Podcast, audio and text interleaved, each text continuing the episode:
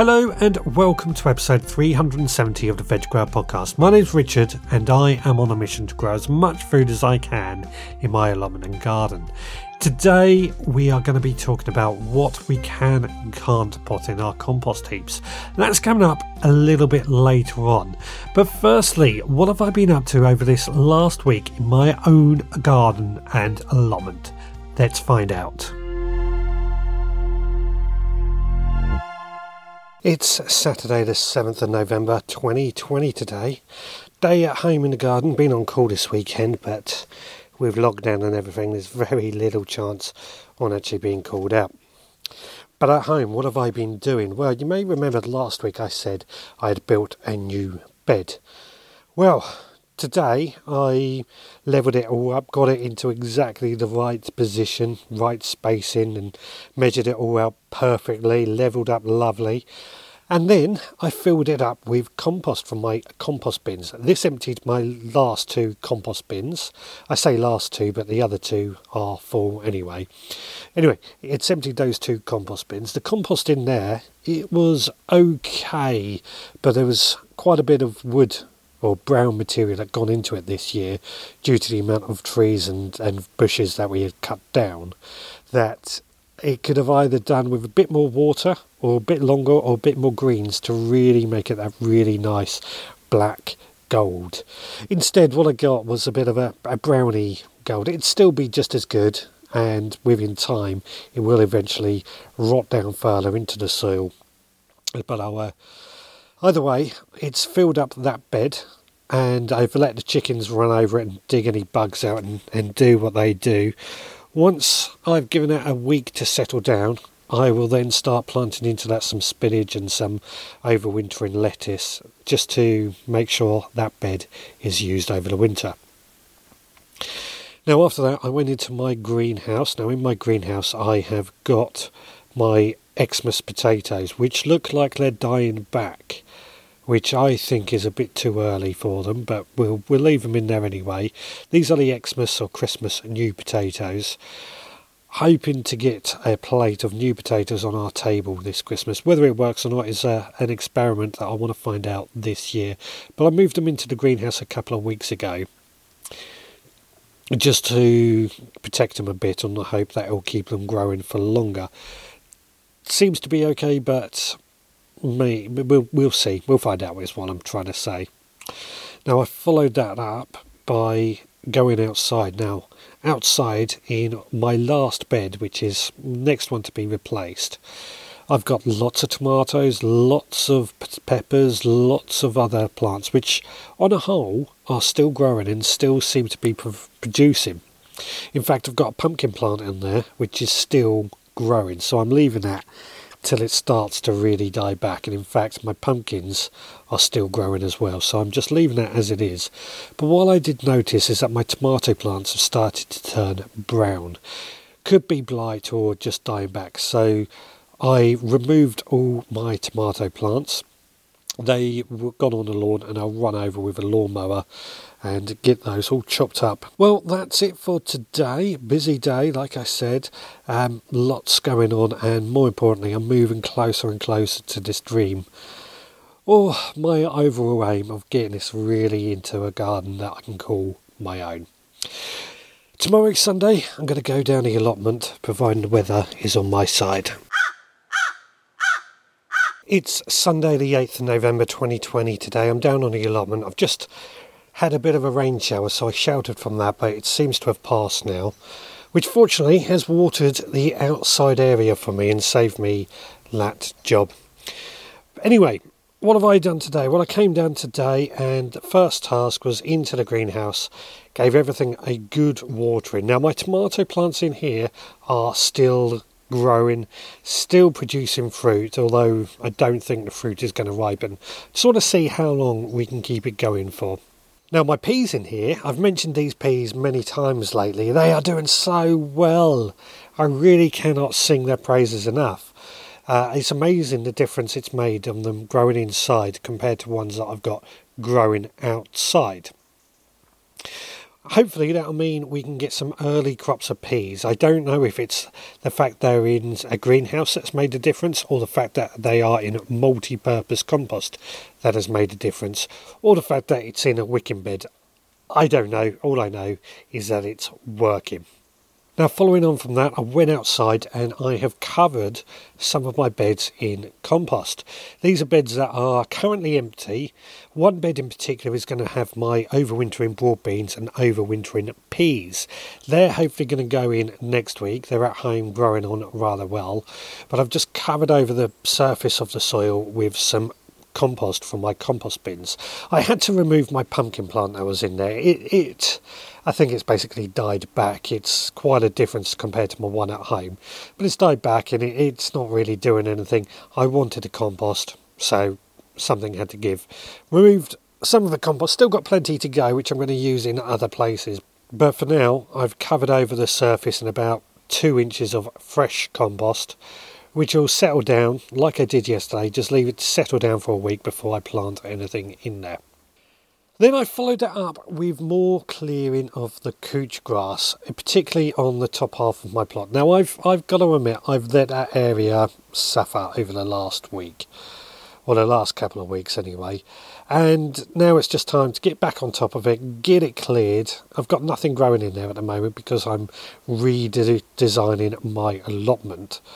So I've got nothing grown in there, except there's areas where I've sown some phacelia seeds as a green manure. And this brings me nicely on to mention these phacelia seeds, because I am so impressed with them. They took a while to germinate, being the clay soil that we have here. But now they've germinated and they're growing. I can see they're growing at quite a rate. And I can see how they will smother out any weeds, because the foliage on them is really quite thick and they are packed so well in. I think it's really going to work. So I'm definitely recommending phacelia from my experience so far. It's a bit too late to sow any more of this uh, green manure. We're moving more onto our beans and our overwintering crops. But um, I'm impressed with this stuff so far, and I think I will definitely recommend sowing it again and using it again. Right. That's what I've been up to today down on the allotment. At this point, it's a case that it's rain coming in. So I'm going to head on home, and I think tomorrow being Monday, I'm not going to have any time at home to do anything after work. So if that's the case, we're going to roll on with a commercial break. Well, hopefully you're enjoying this podcast so far. We'll be back with the content in just a moment, but I just want to take this opportunity to ask if you would consider becoming a member of the Veg Grow Podcast Supporters Members Club. It costs just five pounds a month, and for that five pounds it enables me to keep the podcasts going and encourage more people to grow their own food. But in return, what you will get for that five pounds is each month you get several packets of seeds sent directly to your front door, and these seeds can be sown in that corresponding month. Added to that, you will get behind the scenes podcasts, videos, blog posts, a lot more content for your money. To find out more and become a member, head to the veg grow podcast dot co dot u k and click on the supporting members link. As you may know, on a Sunday evening, I host a live show on Facebook and YouTube. It's a chance for me to chat with listeners and viewers. It's a lot of fun, but it also gives me the chance to react to questions as they come in. And once I've built the shed, we're actually going to be doing some sew-alongs, um, which I'm really looking forward to doing, make it a bit more interactive and just basically have some fun. Anyway, I bring this up because on last night's show, I mentioned that cardboard could be composted, and this started on a whole conversation of what could be composted, and I thought that would make a great topic to discuss on a podcast. Now, I use lots of compost, and as such I try to make as much compost as I possibly can, which means composting everything that I can lay my hands on. When it comes to what can be composted, the general rule I come up with is that if it was once alive, it can be composted. Now, that is a general rule, but there are some caveats, and I'll go through that as we go along. Now, when we compost, I'm sure you know, we need a mix of greens and browns in equal amounts. That's easier said than done because often the problem is coming up with enough brown material. So, what can we use as brown material? The obvious material is wood, and this could be wood such as prunings from our trees or bushes. If we chop them up, they will rot down so much faster. I also use the wood shavings and straw from my chickens. You might not have chickens, but if you have any pets, you might have the bedding from that. That will rot down just as well. Also, cardboard and paper, that's a really good brown material. I tend to get a lot of cardboard from work, Amazon deliveries. That can all go into the compost bins. Also, egg boxes, the inner tube of your toilet paper, it's all this brown material which is compostable. Waste paper and junk mail, most inks in those these days are vegetable based, so they're not going to do any harm also going into your compost heap either. Now the greens, now usually the greens most of us have too much of, and too much green material in the compost heaps can lead to a slimy mess, which is why we try and balance it with our brown materials. Now the most common green item would be grass clippings as we mow the lawns.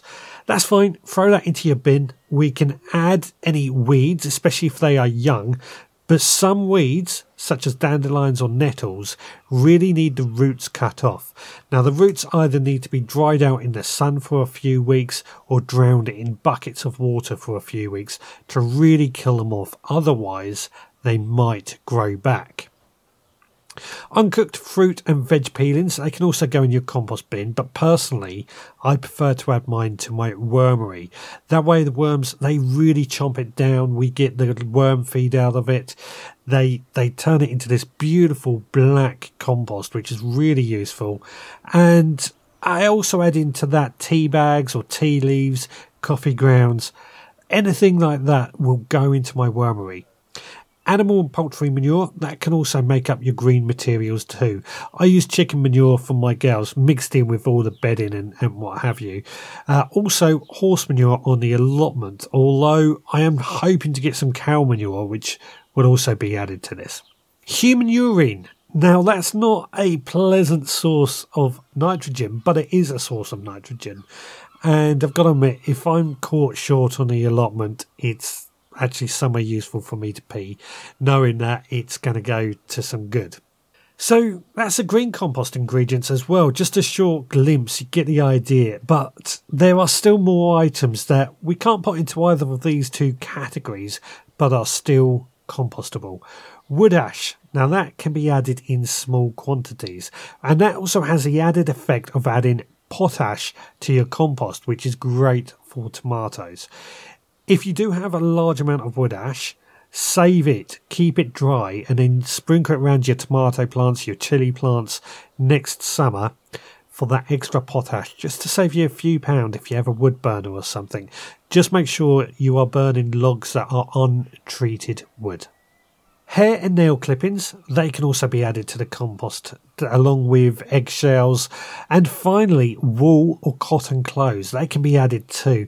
They're a natural fibre and they will rot down, as will hessian sacks, anything like that, just to add more stuff to your compost bin. Now, there are a few items that we don't add to our compost bins, assuming that we are talking about just a standard cool compost bin, which most of us at home or on an allotment will have. I mentioned earlier that the roots of perennial weeds, they will come back if they are not killed off. Well, well, if we compost our waste using something like a hot compost bin, we can actually add those and they will not survive the heat, along with the flowers and the seeds from any plants. The heat will kill these off. But in a standard compost bin, these seeds, these roots, they will survive, and that will lead to more weed seeds germinating in our compost when we finally put it to use. Meat, fish, dairy or cooked food, that should not go into a compost heap either, purely because it might attract rats, and we really don't want vermin going into our compost heaps because it attracts them, and if you have neighbours, they won't like it. I have heard that it is actually possible to pot these in a wormery or a hot compost bin. I've not tried it myself personally. I've never really put anything like that in my wormery.